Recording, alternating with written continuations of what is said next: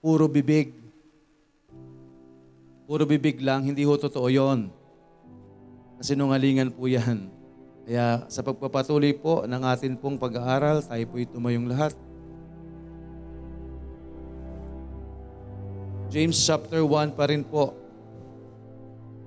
Uh, basahin natin ngayon ang uh, verse uh, 26 and 27. Andiyan na po ba?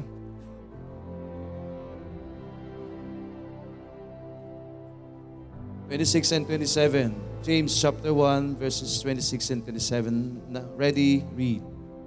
If any man among you seem to be religious and bridleth not his tongue, but deceiveth his own heart, this man's religion is vain. Pure religion and undefiled before God and the Father is this to visit the fatherless and widows in their affliction and to keep himself unspotted from the world. Tayo po'y manalangin, dakilang Diyos na nasa langit. Salamat po sa hapong ito, Panginoon. Bigyan niyo kami ng tamang puso't isipan, makikinig ng iyong salita. Naway maging tama ang aming tugon, Panginoon, sa inyong salita. Tawarin niyo kami sa anuman pong mga pagkakasala at pagkukulang. Nawa ang iyong lingkod, bigyan niyo rin po ng boldness, wisdom, courage, Panginoon, to share your word. Ilang po ang may taas sa amin pong kalagitnaan at walang kahit sino man may taas po. Hindi kayo lamang, Panginoon. Salamat po. Kayo po ang patuloy na kumatubay sa bawat isa sa amin. Pagkaya kasampu ng uh, kasama namin dito sa online. Patuloy kayong mangusap sa bawat isa po sa amin, Panginoon. Salamat po, Panginoon. Hiniling po namin ang lahat ng ito. Sa pangalan ni Jesus na aming Panginoon at tagapagligtas. Amen. Makakaupo na po ang lahat. 27 says, Pure religion and undefiled before God and the Father is this, to visit the fatherless and widows in their affliction, and to keep himself, what? To keep himself unspotted from the world. Amen? Ito po ang totoong, kaya ho, ang Biblia po ang nagsasabi that there is a true religion, pure religion. No? We're saying that, uh, of course, ang salvation is not by religion, but there is a pure religion. There is a true religion, totoong nasa Panginoon. At ito po ang mga bagay na tingnan po natin. So if we are, no, masabi natin that our, ourselves ay may bibilang po natin sa bagay pong ito na sinasabi ng Bible, then totoo ang ating pananampalataya. Eh sa pagpapatuloy po ng ating pag-aaral, ano po yung ating pinag-aaralan ng pangatlong uh, bahagi ng ating pong pag-aaral? Again, number three is true faith or genuine faith. So dito po sa atin pong uh, pinag-aralan po kanina, balikan natin muli. So yung sinasabi natin na responsiveness, what is responsiveness? That is a quality or having a reaction to something or someone especially weak or positive reaction.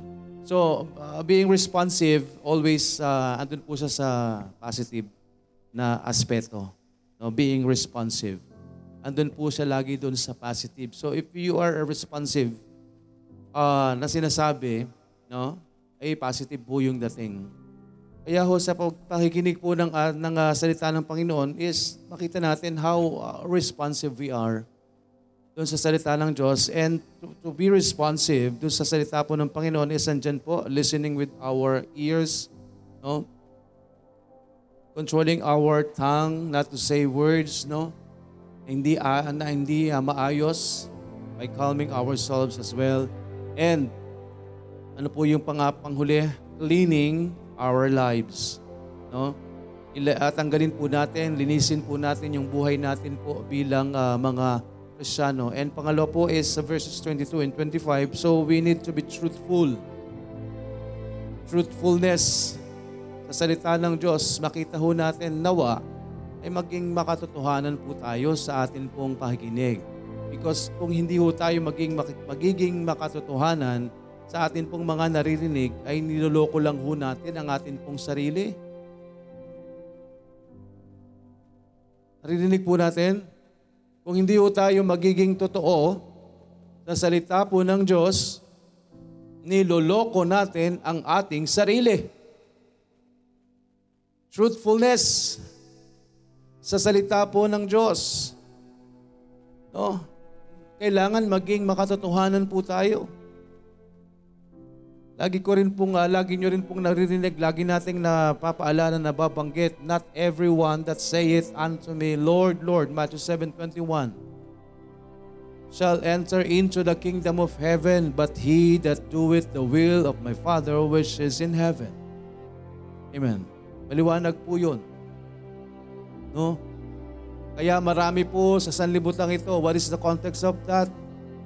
Matthew chapter 7 verse 21. Kaya nandyan po yung, sabi dyan, ano yon yung, uh, ang, ang kasunod po niyan or sumunod or ba, before that, no, is tingnan po natin ano yung tinuturo po sa atin. By their fruits ye shall know them. No? Yan po yung ka, ka, ka, ka, context po ng salitang yan. Dahil hindi ho pwedeng tawag lang tayo ng tawag. No? Panginoon tayo ng Panginoon, pero hindi naman tayo sumusunod sa kanyang kalooban.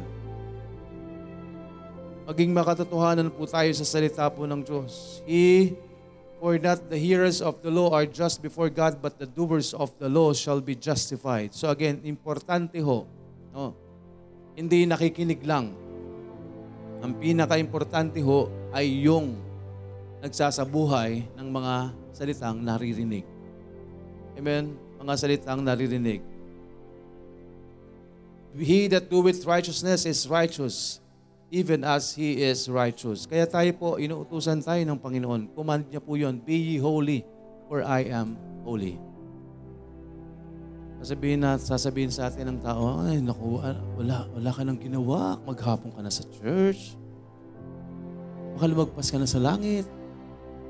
Kulang pa po, mga kapatid. Kulang na kulang pa po yung ginagawa natin. You know what? Kulang na kulang. Kasi ang mga nauna, sila, Apostol Pedro, nung panahon po na yan, no, eh, nasa bahay sila ng Diyos. Araw-araw. Kaya ba natin? Kaya nga may nag-work for them. May nagmi-minister, may, may nagmi-minister for them. Para saan? Sa kanilang pangangailangan. Meron nagtatrabaho para sa kanila. Hindi, paano sila makakapag-minister day and night kung meron silang ginagawang iba? Kaya mga kapatid, merong ginagamit to support the ministry. Amen po? May ginagamit to support the ministry because hindi naman po lahat ng, uh, ng mga mananampalataya ay nagpo-full time sa gawain ng Panginoon. Tama? Kaya may sinasabing full time in the ministry. And yun po yung makita natin. Lahat silang mga nananamba noon, full time sila sa gawain.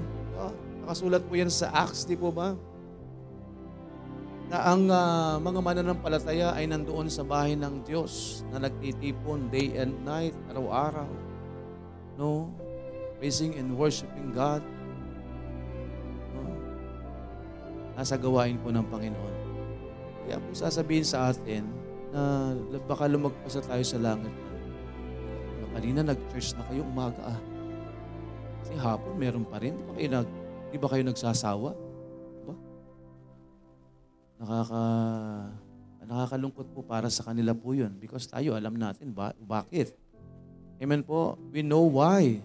Bakit natin ginagawa po yun? Kulang na kulang pa po yun. Pero para sa kanilang mga walang uh, relasyon sa Diyos, hindi talaga nila maiintindihan po yan and they were going to mock us in doing so. Kaya, hayaan lang po natin, let's just pray for them. Sabi nga ng Panginoon, Lord, patawarin mo po sila because hindi nila alam ang kanilang ginagawa. Amen? And right now, alam natin yung dapat natin gawin and hindi natin ginagawa ay mas malaking kasalanan po sa atin. No? yung doing, doing things that kailangan natin gawin na hindi natin gagawin ay mas malaking kasalanan. Amen po.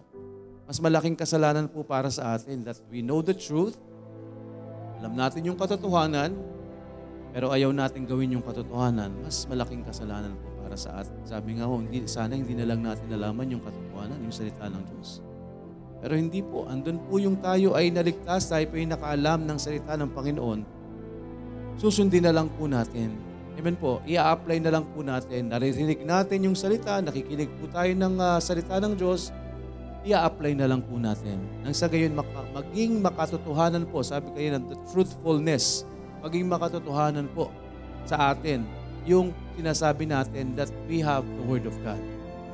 No? Maging makatotohanan po tayo. And ang itong pong panghuli na atin pong itatalakayin, eh, ito nga pong binasa po natin na nasa verses 26 and 27. Sabi po dyan,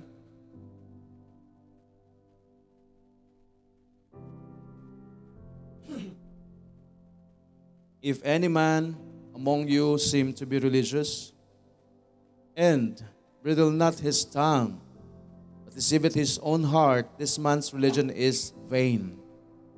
No? Yan po yung katotohanan. Masakit po na katotohanan ng ah, salita po ng Panginoon. Tayo po bilang mga alam natin yung katotohanan. Ah, Pero sabi ho ng verse uh, verse 19, no? Therefore, my beloved brethren, let every man let every man be swift to hear, slow to speak, slow to wrath. Kaya po nandyan po yung salita po ng Diyos in everything na ginagawa din natin. No? Sabi ng Diyos, in everything give thanks and then in everything also, kailangan po natin pangatawanan natin. Isabuhay po natin yung salita ng Panginoon. No? Isabuhay po natin ang salita ng Panginoon. Sa anong paraan po? Sa isip, sa salita, at sa gawa. No? Saan ba narinig, saan nyo ba narinig yan? Oh, di ba? Yung secular nga, no, napa, napanata. No? Kailangan gawin natin ang mga yan sa isip, sa salita, at sa gawa. Isabuhay po natin. No? Panata dito sa bayan, sa, sa, sa atin pong kinabibilangang bansa. Yan ang ating panata. Anong panata natin sa salita ng Diyos? No? Baka namamanata tayo na parang kailangan magsimba ako every ganito. Hindi po yun ang tinatawag nating panata. Every Friday, first Friday, no? Every first Wednesday, hindi po yun namamanata ka doon, no? Pero kahit anong gawin natin dyan, no? pamamanata natin, punta tayo doon, punta tayo dyan. Pero kung di natin isinasabuhay, in vain ang ginagawa natin. In vain po yung ating relihiyon, no? walang saysay. Kaya napaka-importante po sa atin yung atin pong ka, kadalisayan, yung atin pong ah, intensyon no doon po sa atin pong relasyon sa Diyos, yung relihiyon po natin. What what are our intentions? Ano po bang intensyon natin? Bakit tayo po andito? No? Ano po bang gusto natin? Bakit tayo sumusunod? No? Gusto lang po ba nating siguruhin na tayo po hindi mapunta ng impyerno? Takot lang po ba tayo sa impyerno? Nawa, hindi ho, yung, ah, hindi ho yan ang intensyon po natin. No? Gusto lang po natin na maligtas tayo sa impyerno pero ayaw nating sumunod sa kalooban ng Diyos. Hindi ho po pwede. Hindi po po pwede yon na tayo gusto lang natin, aba, gusto ko rin sa langit. Kaya nga sa, sa, sa, sa sanlibutan po eh. No, alam ng tao na may langit at impyerno, alam nilang may Diyos. No? Alam nila na si Kristo po ipinako sa krus para sa kabera ng ating kasalanan. Kaya ang alam po nila lahat ng tao sa langit kapag namatay. Yun po yung masakit na katotohanan at malungkot na katotohanan sa mundong ito. Ang tao po ay napaniwala ng, kas, ng ah, kasinungalingan na binaluktot po ang salita ng Diyos na lahat tayo sa langit. Hindi na hindi na ipa hindi na ituro ng tama. Eh pinako na si Kristo sa krus. Para saan ba si Kristo? Para sa kabayaran ng kasalanan. O di bayad din yung kasalanan ng sanlibutan? Hindi po na-explain ng maayos. Pinako na si Kristo, binayaran niya na yung kasalanan, so lahat ng tao sa mundong ito, sa langit, pag namatay. Hindi naging maliwanag. Eh, bakit may Matthew 7.21? Oh? Bakit may, may sinasabi yung Bible na hindi lahat ng tumatawag ay sa langit pupunta? Sabihin, may panuntunan. May basihan. No? May panuntunan po na tayo po mapupunta ng langit kung susunod tayo sa kalooban ng Diyos. We have the choice. Pinadala na si Kristo para sa kabayaran ng kasalanan po natin. But that doesn't mean na tayo pong lahat ay sa langit na pupunta. We need to choose. We need to decide that whosoever believeth in Him should not perish but have everlasting life. No? Sino mang mananampalataya sa ating Panginoong Isus ay maliligtas. Okay na ba tayo doon? Jesus came not to call the righteous, but sinners to repentance. We need to repent of our sins. No, not just believing the Lord Jesus Christ. Kailangan natin magkaroon ng totoong pagsisisi. At ang totoong pagsisisi niyan ay may kaakibat po yan na ay nais mong makipag-ayos sa Panginoon. Hindi pwedeng gusto natin sa langit pero ayaw nating sumunod sa kanyang kalooban. Amen po? Hindi pwedeng gusto natin ng langit pero wala tayong plano na magsisi sa ating kasalanan. No? Jesus Christ is not for those who will say that they are righteous. Jesus Christ came not to call them, but as sinners to repentance. Amen po? Kaya kung isa ka sa makasalanan na alam mong makasalanan, you've, you've come to realize that you are a sinner no? nagsisi ka doon at nanampalataya kay Kristo, then isa ka sa pwedeng magmana ng kaharian ng langit. Amen po. Isa tayo sa pwedeng magmana po dyan. Whosoever believeth in Him should not perish, but have everlasting life. Amen? So ngayong hapon po, pagpapatuloy natin, again, sabi po dyan, ano po yung ah, ginagawa po natin no, sa atin pong ah, buhay bilang uh, Krisyano? Nakarinig po tayo ng salita po ng Diyos. No? Maging makatotohanan po tayo sa salita po ng Diyos and ngayong hapon po sa pang, ah, pangatlo, sabi po dito, ah, saan ba? Pure religion and undefiled before God and the Father is this, to visit the fatherless and widows in their affliction and to keep himself unspotted from the world. Pureness. Pureness on God's Word.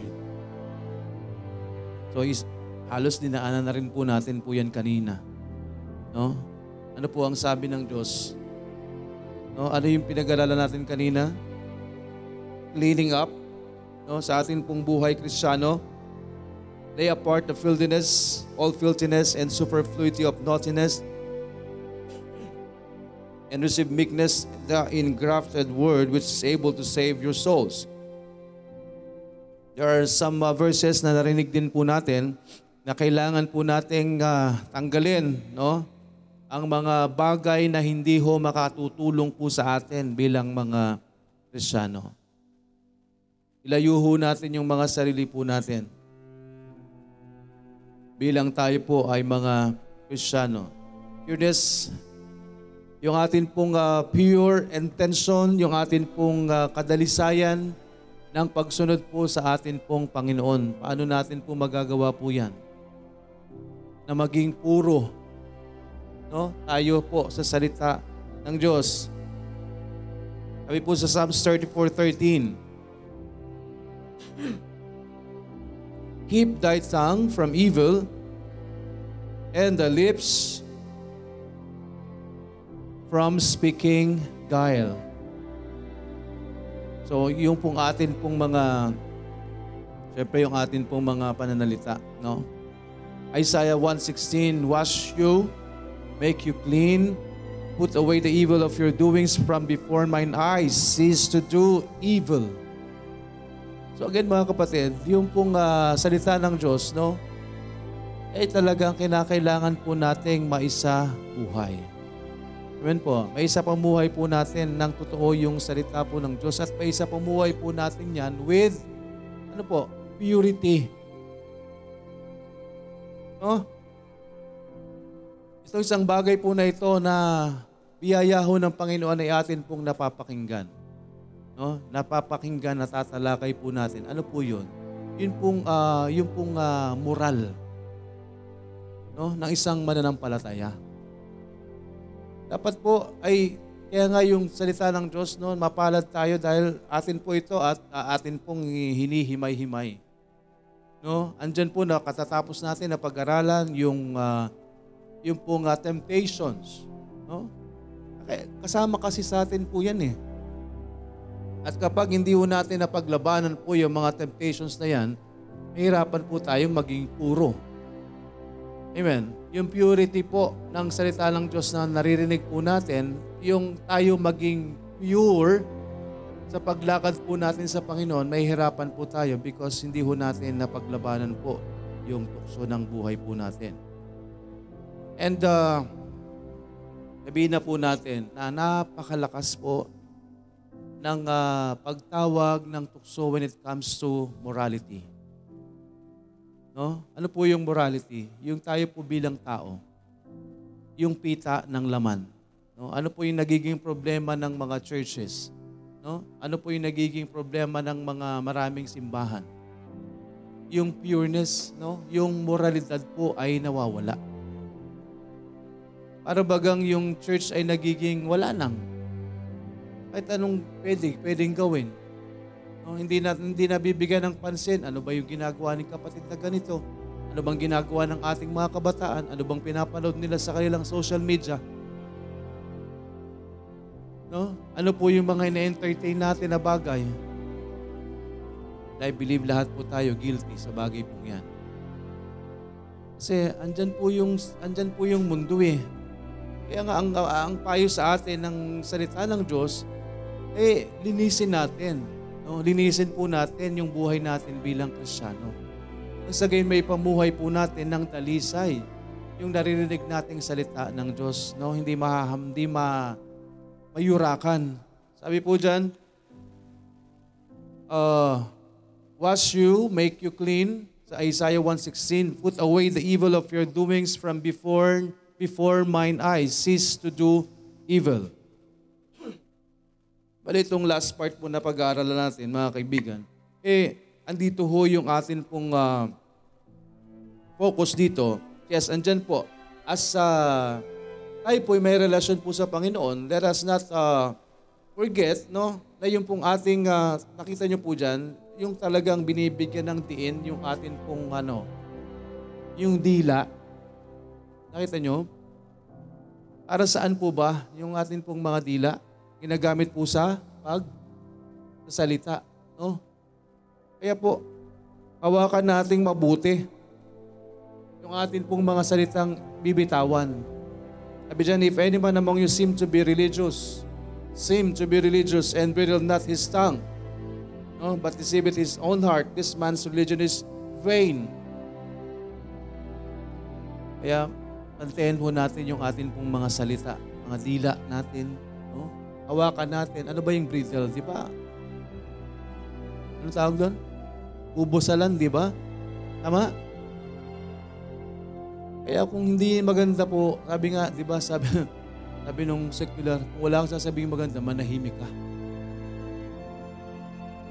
Di ba? Wala kang sasabihin maganda sa kapatiran mo, tumahimik ka na lang. Di ba? Masakit po, pero yun ang sinasabi ng Bible. No? If any man seem to be religious and bridle not his tongue, hindi niya kayang pigilan yung kanyang salita, his religion is vain. Amen po. Nandun po ba tayo sa ganitong sitwasyon? Nandito po ba tayo sa ganitong kalagayan? And I don't think po na tayo po ay uh, exempted. Amen? So ito po ay paalala po sa atin. Paalala po ito ng salita ng Diyos for us to hold the purity, the pureness ng salita ng Diyos na pinapakinggan po natin. At tayo mismo, no? yung pureness natin ng pagsunod, yung pagsunod natin sa salita po ng Diyos ay makita po sa atin. At isa lang po yan na sinasabi ho ng ah, salita po ng Panginoon. Again, pure religion, another in and undefiled before God and the Father is this, to visit the fatherless and widows in their affliction. Ibig sabihin nun, fatherless and widows.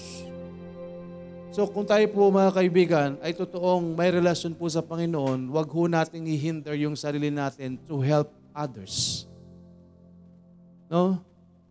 And specifically, sinabi ng Biblia dyan, yung mga walang tatay, yung mga walang asawa, ay damayan natin. Amen po. Yung mga balo, di ba? Babaeng ah, asawang wal, ah, lalaki na namatay ng asawa. Either way. No? Yung kaya naman na walang tatay. Di ba? Gagawin natin, wag natin silang ano, wag natin silang pababayaan. Amen? Kaya nga sabi ng Bible, di ba, ah, ano ba yung uh, verse ng Bible na uh, inano ng Panginoon na kayo, mga, ano kayo, pati mga balo, tinira nyo pa. Inuhaan nyo pa. Mga wala nang ang asawa. Kaya napaka-importante ho, no, specific ang Bible, ang salita ng Diyos sa ganito. Because they are in need. The needy, yung mga nangangailangan. No? Alam natin ho, nasa, nasa isang pamilya ho, hindi po ba? Kapag ah, may pamilya, dyan, dyan, kumpleto. So, kumpleto yung, alam nyo yon yung design ng family. Pero kung wala dyan yung nanay or tatay, kulang na. No? Ibig sabihin po, fatherless, nawalan nga ng tatay. Diba? At widow is nawalan ng asawang lalaki. Nakuha niyo po? Bakit? Sila po yung mga, ah, tawag dito, sila po yung ah, weaker. Hindi naman sinabing widower eh. Ano ba yung widower? Lalaking nawalan ng asawa. Bakit? Ang lalaki ho, ma- pwede pang mabuhay ng maayos. Amen? Pwede pa silang mabuhay ng maayos eh. Pwede pa yung makapagtrabaho ng okay lang. Life must go on. Pero kadalasan po kapag babae po yung na, na, naiwan, no, mas weaker, mas mahina, mas emotional, no, nawalan ng tatay, mas emotional po sila. At yan ang sabi ng salita ng Diyos, if we truly are the sons of God, let us not forget them in the time of affliction. Huwag natin silang kalilimutan. Amen po. Meron tayong dapat, uh, kumbaga, syempre, andyan po yung uh, mga kapatiran, no? Napakabuti ng Panginoon dahil tayo po ay may puso na handang magdamayan no, kapag may nangangailangan. Amen? Kapag may nangangailangan. So, wag din natin kalilimutan, pag-pray, yung atin pong mga uh, walang tatay, walang asawang lalaki. Oh, sama natin sa panalangin because hindi natin talaga sila ma- lubos na mauunawaan kung ano talaga yung nararamdaman nila unless maranasan po natin. Amen? So kung tayo ay buo at okay, eh tayo ang dapat maging uh, kaagapay. Amen? Maging kaagapay po sa atin pong mga kapatiran. And not just that, mga kaibigan. Ang ibig sabihin lang po nito, is tayo po ay andon yung puso ho natin na handang dumamay. Amen? Handa po tayong dumamay sa mga nangangailangan. Amen? Kung totoo yung relasyon natin, kung totoo yung relasyon natin, no? Handa ho tayong dumamay sa atin pong kapwa, lalo't kasama natin mananampalataya. To visit the fatherless and widows in their affliction and to keep This is the last part. No? To keep himself unspotted from the world. Ano po ibig sabihin nito mga kapatid? Unspotted from the world. Ibig sabihin po, kaya nga po andyan yung pureness. Magagawa po ba natin na maging uh, tayo po ay uh, walang uh, bahid? No? Sa biyaya lang ho ng Panginoon po ito lahat. Amen? eh may salita na tayo ng Diyos pero hindi natin nasusunod. How much more not to become unspotted and pure. Sa pagsunod ho natin sa Panginoon, napakahirap. Amen po. Say amen. Dahil ang hirap po na, mag, na maging, uh, ang tawag dito, unspotted sa harapan ng Diyos. Pero that is our main goal, to become unspotted in the world. Me as a minister, ako po as lingkod ng Diyos, that is my, my, my role. Yan po yung aking pong dapat na kampanan na, na kayo po ay mai, makaharap sa Panginoon, no? Na kayo po ay nandun sa salita ng Diyos. Kaya kung di ko po ipapangaral ang salita ho ng Diyos, ako po ay malaking pananagutan. Meron tayong kanya-kanyang pananagutan, pero sabi nga po, mas malaki, mas marami yung akin pong pananagutan. Yes, we are on the same level. Tayo po'y piisa, pare-parehas po tayo po dito. Tayo po'y lahat ay makasalanan na naligtas lang sa biyaya po ng Panginoon. But when it comes to obligation, when it comes to, uh, tawag dito, yung pananagutan, no? Eh di hamak pong mas marami po akong pananagutan po sa Panginoon. Each and every one of you ay pananagutan ko ho sa Panginoon. Amen? eh wala po akong gagawin, kundi ipangaral yung dapat po nating marinig. Ipangaral po yung dapat nating matutunan. No? No, yan po yung akin pong pananagutan at ang pananagutan po ng bawat makakapakinig ay isabuhay ang kanyang narinig. Yun na po yung pananagutan ng bawat isang mananampalataya. So if you're going to follow, nasa sa inyo No, kung susunod po kayo sa Panginoon, pananagutan niyo na po yan sa Diyos. Pero ako po, sabi ko nga, biyaya ng Panginoon, hanggat nandyan ang biyaya ng Diyos, gawitin niya ako sa kanyang gawain. Ipangaral ang salita ng Diyos. Ipangaral po yung dapat yung marinig at hindi yung mga nais nyo lang marinig. Amen po. Dahil dapat tayo po ay nabubuhay with purity. Nabubuhay, isa sa buhay natin yung kanyang salita. No? At naway hindi tayo hanapan, mahanapan po ng butas. May maipula ang mga tao sa atin, sa atin pong pananampalataya. That is our main goal, mga kapatid. Dapat ginagawa natin, isinasabuhay natin yung salita niya. Why? Dahil tayo po yung mapupulaan. Amen po ba? Tayo pong mga Kristiyano po yung sasabihin na, ba't ganyan yan? Eh, Kristiyano? Unang-una po, ano pong uh, isipin po nila, eh, ganun din pala, pare-pares lang din tayo. So ano pong uh, palagay natin, makakainganyo po ba tayo? May encourage ba sila na tanungin ka, bakit ano po ganto-ganto? Po ba? Buti nakaka, nagagawa niyo pa hong ganito, nang umiti kahit di kay may problema. No? Kung di ho natin isasabuhay po yung salita ng Diyos, wala hong magiging, wala tayong maririnig ng mga ganyang uh, uh, komento na nakapaligid po sa atin. Amen? Pero kayo po at ang Panginoon ang nakakaalam kung ano po ang buhay na isinasa pamuhay po natin. All I have to do is to share. All I have to do is is here na pag-aralan po natin yung salita ng Diyos. Ipangaral po yung salita ng Panginoon at tayo pong bawat isa ang bahala kung paano po tayo susunod. Tandaan po natin, panalagutan ho natin sa Panginoon ang lahat. Amen? Panalagutan po natin sa Diyos ang lahat. Ang naririnig po nating salita kung susundin natin or hindi. Romans chapter 12.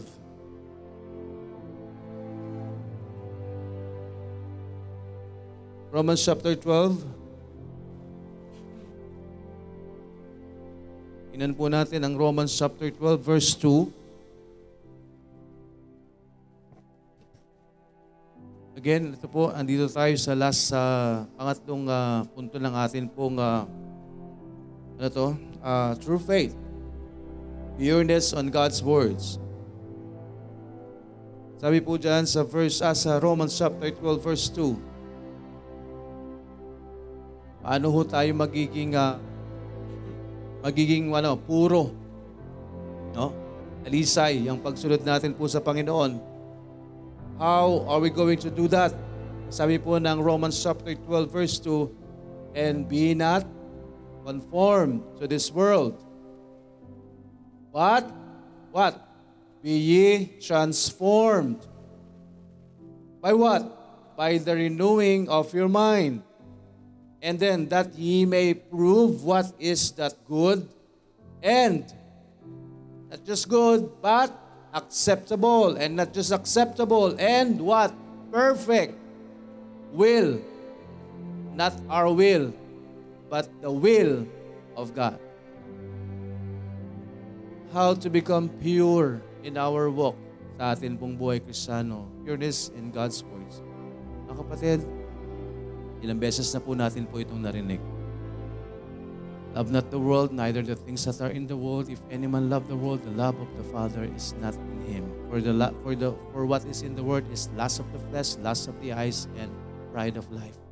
At ang ng lahat pong yan ay lilipas. Amen? Lahat ng yan ay lilipas. So, mga kapatid, how are we going to walk in purity sa atin pong ah, sa atin pong Panginoon? Be not conformed to this world. Yun lang. Be not conformed to this world. When we say be not conformed, ano po ibig sabihin po ng conform? Ho tayong maki, ayon. No? Wag nating gawing alignment ang mundo. Ang gawin nating alignment ang salita ng Diyos. Ang gawin nating batayan, hindi ho yung knowledge or sinasabi ng tao. Ang gagawin nating batayan ay ang sinasabi ho ng salita ng Diyos. Be not conformed to this world. What? But be ye transformed.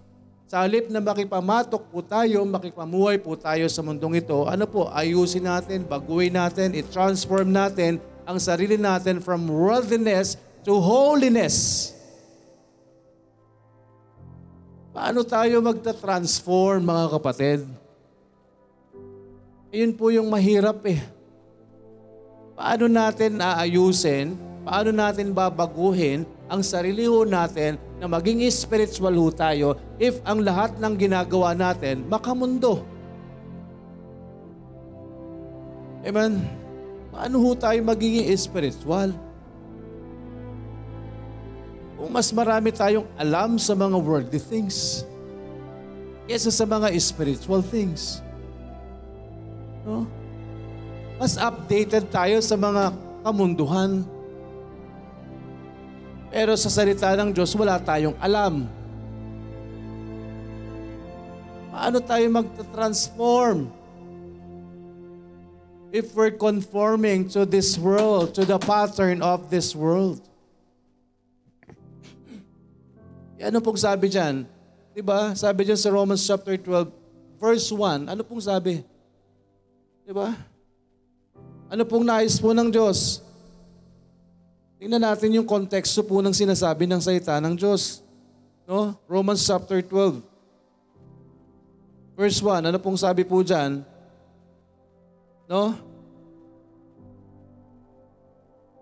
So, I beseech you therefore, brethren, by the mercies of God, that ye present your bodies a living sacrifice, what? Holy, acceptable unto God, which is your reasonable service. Giving ourselves is just reasonable. Amen? Reasonable lang po ito sa atin pong Panginoon at yan ang nais ho ng Diyos. Sabi niya, I beseech you therefore, brethren, in by the mercies of God, that we present our bodies as a living sacrifice. Okay lang po ba na living sacrifice lang? Yun lang po ba yung requirement ng Panginoon? Ano po? Living sacrifice na ano? Holy.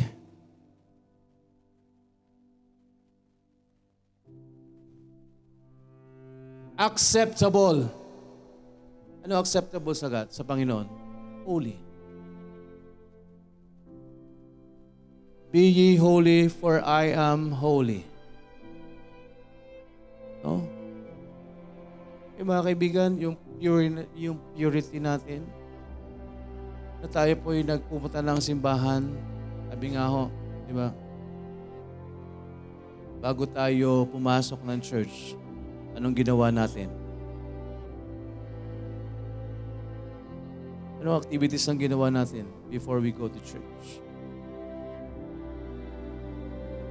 Is it holy? Is it acceptable? Giving ourselves is not during Sundays. Giving ourselves to God is not during services, not during Wednesdays only. Giving ourselves is how we live our life as Christian. Kaya ayun ang nais po ng Diyos na sumunod tayo sa Kanya, ibigay natin ang ating sarili sa Kanya, hindi lang ang ating sarili, kung hindi tayo bilang sarili natin na ano, na tayo po'y dalisay. Magagawa lang po natin ang bagay po na ito if we know how to handle things in this world. At sinabi po ng salita ng Diyos, we can uh, give ourselves, our, li- uh, our body as a living sacrifice, holy and acceptable Amen. By just what? By not conforming to this world. For us to know what is right, for us to know what is wrong. Para alam natin kung ano yung mas kaaya-aya at mas kalugod-lugod sa Diyos. Huwag tayong sumunod sa pattern ng sanlibutan kung di sundin natin ang pattern ng Diyos. Iba po ang nais ng Panginoon sa atin, iba ang nais ng mundo sa atin. So huwag nating pagsasabayan. We have to choose ang pattern ng sanlibutan. Be not conformed to this world, but be ye transformed.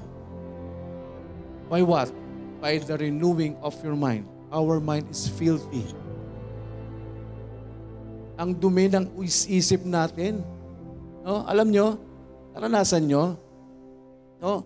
hindi nyo sinasadya, naka, nakakita kayo ng isang bagay. Anong ginagawa ng utak natin? Nagre-register. At ang nakakalungkot po mga kapatid, yung mas masama, ang mas nagre-register. No? Yung mas dapat hindi, ang mas natatandaan natin. No? Dapat hindi ito yung ginagawa natin. Mas yun ang gusto natin. Dapat hindi ito yung tinitingnan natin, pero yun ang mas gusto ng mata natin. Why? Dahil tayo po'y likas na makasalanan. Pero ang sabi ko ng salita ng Diyos, Be not conformed to this world, but be ye transformed by the renewing of your mind. Yung utak natin, kailangan nating ituon sa Panginoon. No? Kailangan nating ituon sa Panginoon by the renewing of your mind that ye may prove what is that good. And acceptable and perfect will of God. Hirap na hirap tayo sa kalooban ng Panginoon. You know why? Because we, we wanted the pattern of this world. Hirap na hirap tayong alamin ang will ng Diyos dahil mas marami tayong panahon, mas madami yung sinusunod natin na makamundong bagay kesa sa prinsipyo ng Diyos. Hirap na hirap tayong alamin Lord, what is the will of God sa akin? Kaya tayo hirap because we're conforming to this world. Dahil mas binibigyan natin ng panahon yung mga bagay sa mundong ito, kaya hirap tayong alamin what is acceptable and will of God sa buhay natin. Wala tayong time para mag-renew sa Panginoon because we're conforming to this world. Ang sabi ng salibutan, ito ang gawin mo, mas maganda to sa buhay mo. Lalo na ngayon mga kabataan, ito ang mas gusto, ito yung mas, mas sikat, ito yung mas in. Ano, papasok ang salita ng Diyos. No? We are continuing. Kung patuloy nating sinusunod po ay ang mga makamundong bagay. So paano tayo papasukan naman? Paano naman marirenew yung mind natin sa spiritual na bagay? kung puro carnal at puro, puro, puro worldly things yung inaantindi natin. Binibigyan tayo ng way for us para makita natin what is the right path sa atin bilang Kristiyano. Pero matigas ang ulo natin bilang Kristiyano, mas gusto nating sundin yung sarili natin kaysa sa salita ng Diyos. Andyan ang salita po ng Diyos, andyan po yung patay ng Panginoon, ang sabi ng Diyos, huwag tayong makikisunod, huwag tayong magkaayon sa mundo. Pero mas gusto nating sundin ay ang sinasabi ng mundo. Kaya hirap na hirap tayo. No? Kaya hirap na hirap po tayong ano, alamin ano yung tama, ano yung magbuti, ano yung katanggap-tanggap at perpektong kalooban ng Diyos. Is not the first time you heard this word, this word. Hindi ho ito first time ho sa atin na marinig po natin ang bagay pong ito. Pero this is just another reminder, paalala po sa atin for us to have a pure walk sa buhay po natin. Eh, sa buhay naman natin yung salita. Amen po. Huwag nating lukuhin yung sarili natin. Nakikinig tayo ng salita ng Diyos, di naman natin ina-apply. So, sinong nahihirapan? Ha? Wala pa ho akong na, nakausap. No? Na, na nadalian siya dahil, dahil hindi siya sumunod sa Diyos. At by God's grace, no, sa mga mananampalataya po na nandito, no, dahil sila po ay nagpapaturo, dahil sila ay sumusunod sa salita po ng Diyos, nagiging maayos po ang lakad nila sa Panginoon. And there is always blessing in obedience. Amen po. There is always blessing in obedience, mga kapatid. Kaya po, at the end of the day, I am just right here. No? Pagtuturo lang po ako ng salita po ng Diyos at kayo po'y nakikinig ng salita ng Diyos, I don't know what's with you, I don't know what's in your mind, what's in your hearts, and what is your action or decision or response sa salita po ng Diyos. I'm just right here doing my obligation out of love. Ayoko ho na ipahamak, ikapahamak po ng bawat isa na mananampalataya po na nandito nababalikan niyo po ako at sasabihin niyo sa akin, hindi niyo kasi kami tinuruan, pastor eh. Hindi niyo kasi sinabi sa amin ng bagay po na yan. Kaya ganito po kami. No? Napakasarap pong isipin ang mga mananampalataya ay lumalapit at nagpapatotoo na salamat po sa inyong pong pagtuturo salita ng Diyos na inaihahayag po sa amin dahil ito po yung malaking tulong sa buhay namin spiritual sa ikalalagot, ikatatagumpay ng bawat isa sa biyaya ng Panginoon. No? Pureness, mga kapatid. Para maging dalisay ho tayo, ilalayo talaga natin ang sarili po natin sa mga makamundong bagay for us to see the clear picture of what is God's plan sa bawat isa po sa atin. No? Mangunyapit po tayo sa salita ng Diyos. Are you listening? Mangunyapit tayo sa salita po ng Diyos sa kanyang biyaya at sundin natin ang kanyang, ang kanyang kalooban sa buhay po natin and everything will follow. Mga kapatid, tandaan nyo yan, everything will follow. Sumunod lang tayo sa Panginoon. And I've, as I've mentioned, do not compare ourselves sa bawat isa po sa atin. No? Maybe what is happening to this uh, brethren is different from what is happening to you. Maybe the blessings of this brethren is different, far different from the blessings that you're receiving right now. Pero tandaan po natin, in everything give thanks. Because that is the will of God. No? Yan po ang will of God sa buhay po natin. That's why in everything give thanks. Ipagpasalamat pong lahat ng nasa atin. No? Baka kinukumpara natin yung sarili natin sa bagay na ito, eh hindi naman natin alam kung anong totoong kwento at buong pangyayari sa buhay ng mga kapatirang ito. And we're comparing ourselves sa bakit ganito yung sa akin, ba't sa kanila ganun. No! Tigilan po natin po yan. Hindi makakatulong. Amen po, for us to have a pure walk sa buhay po natin, ilayo natin ang sarili po natin sa mundong ito. Be not conformed to this world, but be transformed by the renewing of your mind, that ye may prove what is that good and acceptable and perfect will of God. For us to know the perfect will of God sa buhay po natin. You know, kapag nakuha natin po yung perfect will ng Panginoon, wala ka na pong gagawing patotoo kung di pasasalamat sa Panginoon. Salamat sa Diyos dahil sumunod ako sa Panginoon. Salamat sa Panginoon dahil ipinaubaya ko sa Kanyang lahat. Salamat sa Panginoon dahil ibinigay kong lahat sa Panginoon at hinayaan ko ang Diyos ang kumilos sa aking buhay. And right now, I am experiencing the perfect will of God sa buhay ko. Wala kang gagawin mga kapatid if naranasan mo yung totoong kalooban ng Diyos sa buhay mo, magpapasalamat ka na lang sa Panginoon. Pupurihin mo na lang ang Panginoon at lagi mong masasambit, amazing grace of God. Yun na lang ang sasambitin mo. Whatever it is that's happening. No? Ano man yung naranasan mo, you know what's been through, what's we've been through. Alam niyo po kung anong pinagdaanan po namin, but I am praising God sa nangyari sa buhay namin because right now we're we're experiencing the perfect will of God. The perfect will of God. The perfect will of God is makikita po natin sa buhay natin kung susunod po tayo sa Panginoon. Amen? By not conforming to this world.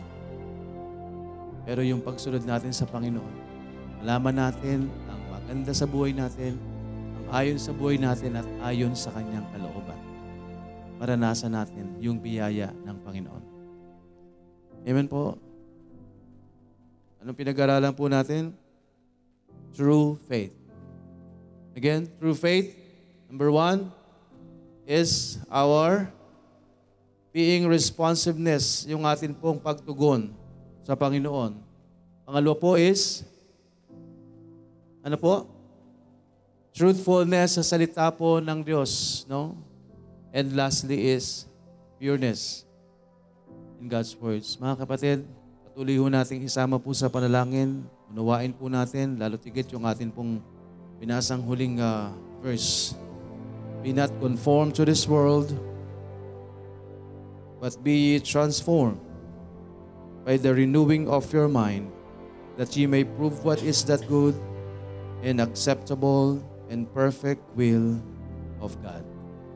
Amen. Purihin po ang Panginoon, tayo po'y mananalangin. Dakilang Diyos na nasa langit, salamat po sa mga oras pong ito. Salamat po sa inyo pong salita na patuloy pong uh, ihahayag po sa amin, Panginoon. Salamat po sa inyo pong pagtuturo, Panginoon.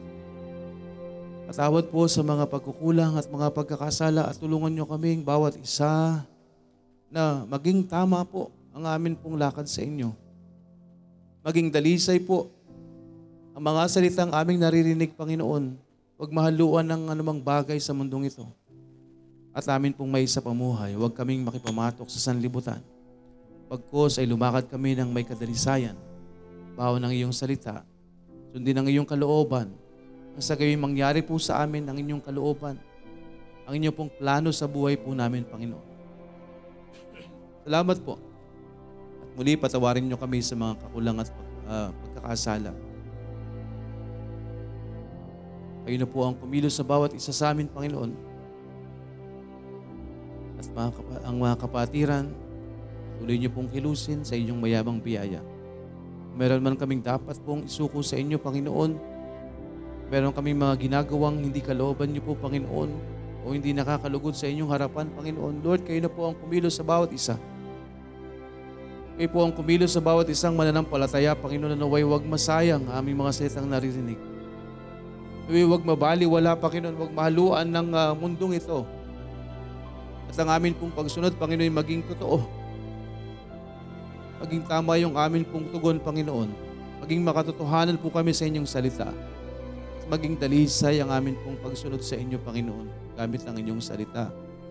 Salamat po, Panginoon, sa inyo na po namin itinatagubilin. Lord, ako po bilang lingkod niyo po rito, sa inyo ko po itinatagubilin ang bawat isa. Hindi ko po nakikita ang bawat isa, anumang kanilang ginagawa o anumang lakad nila sa kanilang buhay, Panginoon, because there's may mga bagay na hindi lahat na ihahayag, Panginoon. Pero kayo po ang nakakaalam. Kaya sila'y patuloy ko pong itinatagubilin sa inyo, Panginoon. Whatever it is na kailangan po naming ayusin, naway iaayos po namin sa inyong harapan. Whatever it is na dapat naming bitawan, naway mabitawan po namin sa amin pong buhay.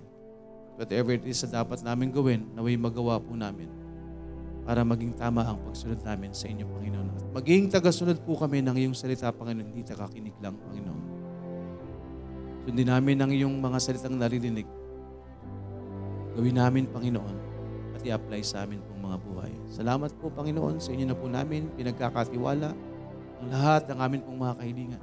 Inihiling po namin ang lahat ng ito sa pangalan po ni Jesus na aming Panginoon at tagapagligtas. Amen.